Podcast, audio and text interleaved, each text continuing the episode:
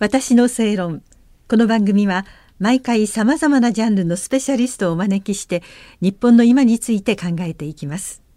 こんばんは那須恵理子です。今夜も東京大学名誉教授平川介弘さんにお話を伺います。平川さんは月刊正論で2020年2月号から、えー、翌年の8月号まで昭和の大戦とあの東京裁判同時代を生きた比較史家が振り返るを16回にわたって連載されました。正論メンバーとして90歳を迎えた今もなお幅広いテーマでの執筆活動を続けていらっしゃいます。そしてこの度自由と民主主義のために戦う正論路線を発展させた学者文化人らに贈られる第37回正論大賞を受賞されたということでお話を3回にわたって伺う2回目なんですがあの平川さんは今90歳でいらして今年91歳におなりになる。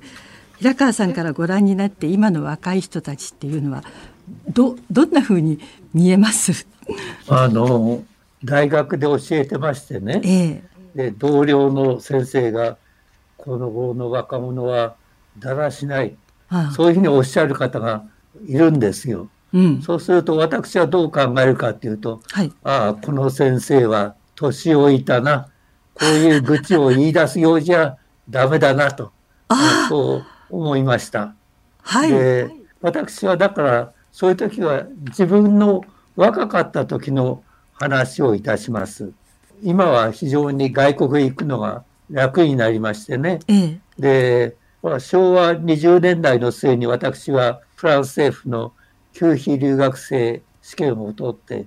日本でから脱出したんですけど、その頃は、はい、新聞がね、ええ、まだ4ページぐらいの時ですけれども、外国へ行く日本人は非常に珍しくて、はい、フランス政府給費留学生試験に合格するとその名前が新聞に出たくらいです。載りました。はい、ね、だから日本は戦争中だけでなくて戦後の占領期もその後も外貨がなかったから、事実上鎖国していたわけです。はい、だからそれで日本は閉鎖された言論空間ができてしまって、うん、世界観が非常に歪んでできたわけですね。人民中国にはハエがいないとか、そういう外国を理想化して日本のことを悪く言うのが大流行りでした。で、それで、あの、そういう時に、あの、外国行きましてね、うん、アジアの国で日本だけが産業化された国だ。日本はとにかく明治以来、あの、近代化に努力して優れた国ではないかという気がいたしました。はい。それから、あの、コロンボなんかへ着きますとね、あの、現地の人が、あの、日本の海軍がやってきて、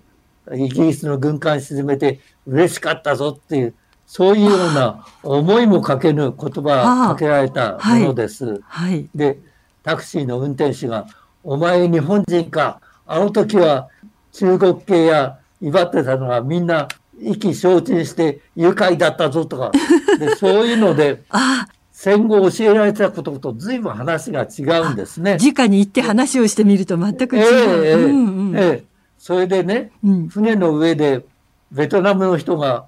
日本では禁止されてる愛国行進曲なんていうのを歌ってくれるんですよ。それは兵隊さんが教えてくれたっていうんで。だから我々が戦後習った歴史とあの実際は随分違うんだなという気がいたしました。まあそういうふうな発見が私はね日本とドイツとイタリアという共に負けた国へ行ったもんですから、はい、まあ、だからその辺がこうそれその比較もいろいろ面白かったように思いますです。ででその比較研究というのは、はい、やはり複数の外国を知ってる方が安定した見方ができるっていうことじゃないでしょうか。確かにそうですね。うん、はい。で、私はね、シンガポール大学へも何遍も教えに行った人間なんですけど、はい、初めの頃はシンガポールでは歴史博物館で日本が降伏したところの写真だけが写ってましたが、そのうちに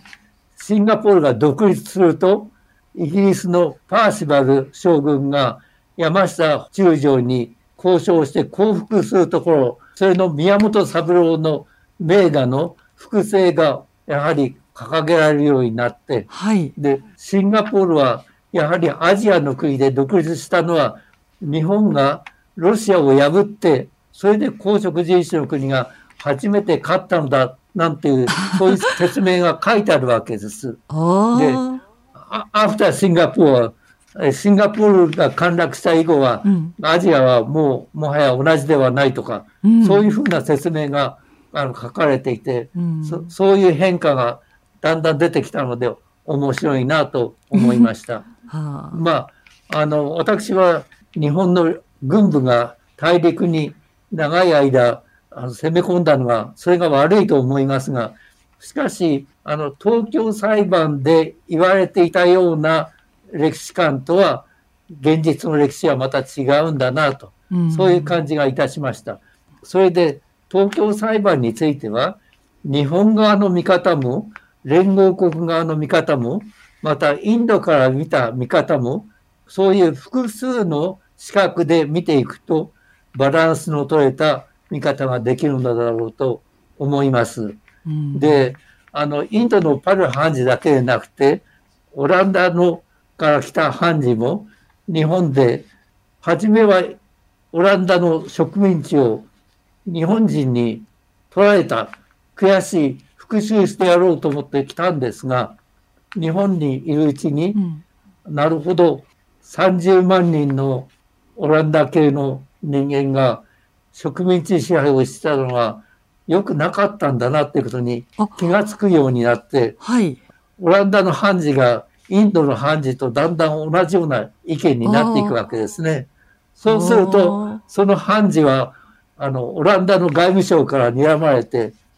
あの、やがて、あの、失職するんですが、うん、あの、そういうふうな背景も非常に面白いことだと思いました。ああ実際にやっぱり話したり会ったりそして感じてみると変わってくるということは確かにありますものね。ただね先生あの、はい、最近の若い人はあんまり留学をしたがらない。先生の頃は行くのはとっても大変だった。今は本当に行けるのに、みんなあんまり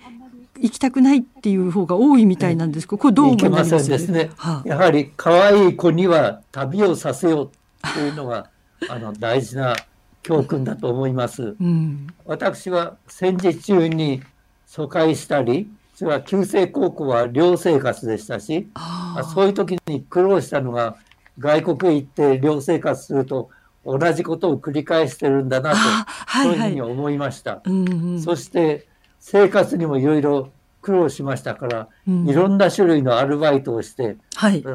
あのフランスで映画に出たり、まあ、あのいろんなことをしまして、そういう多彩な経験、うん、国際的に、それから職業の違う人と植際的に付き合ったし、うん、それから学問分野も学際的にいろんな学問と付き合いましたから、はい、それであのバランスが取れて、そのおかげで学者として寿命が長いように感じています。うん、あそういうなんて言うんでしょうことがあるから先生は今の若い者がだらしないとかいうような見方ではなくってそういう見方をするのは年寄りだよっておっしゃれるんですよね。あのとにかく今は外国行くのは非常に楽になってるわけです。はい、でただ外国行っただけでなくて、えー、日本のことも知り相手も知りそれできちんと文章に書いて中のついた学問的研究書を読みやすい形で書くということが大事なんじゃないかと思います。私は自分のあの学術的論文をあの新潮であるとか文学界とかそういう文芸作品としても通るように発表してきたので、はい、えそれが良かったんじゃないかそう思っております。あの論文とかそういうものってとっつきにくいとか読みにくいとかいうふうに思ってしまうことが多いですけれども先生がお書きになったものに関してはあの探偵小説ミステリーみたいに面白い。ね、うん、イスラエルの日本学者でベンナミ・シオニーっていう方がいるんですけど、はい、おお前はなんかユダヤ人みたいな不思議な日本人だな。あの英語もフランス語もできてですね奥様はフランスのスタンダードの研究者で、私の論文はあのフランス語で書いてある論文は、はい、なんか探偵小説のように うまく構成されてるって褒めてくれました。今は二人ともお亡くなりになってしまいましたけど。そうなんですか。でもそうやって海外の方にも楽しい、面白い、読みやすいって言ってもらえるっていうことですものね。うん。あのいや最初のうちはなかなかできなくて苦労しましたですね。変な話ねどんなにあの正しいこととかどんなにためになることでもあまりにも難しかったりとっつきにくかったりするとなかなかこう入っていかなかったりするじゃないですか本当はいけないんでしょうけれどもね。うん、でもそうやって分かりやすくあの興味を持って読めるように書くってやっぱりとっても大事なことですよね。あそれは訓練だと思います。訓練。はい、ね、心がけてそれは先生なさってらっしゃるということなんですね。うん、また次回改めてお話伺わせていただきます、はい、ありがとうございました。私の正論お相手は那須恵理子でした。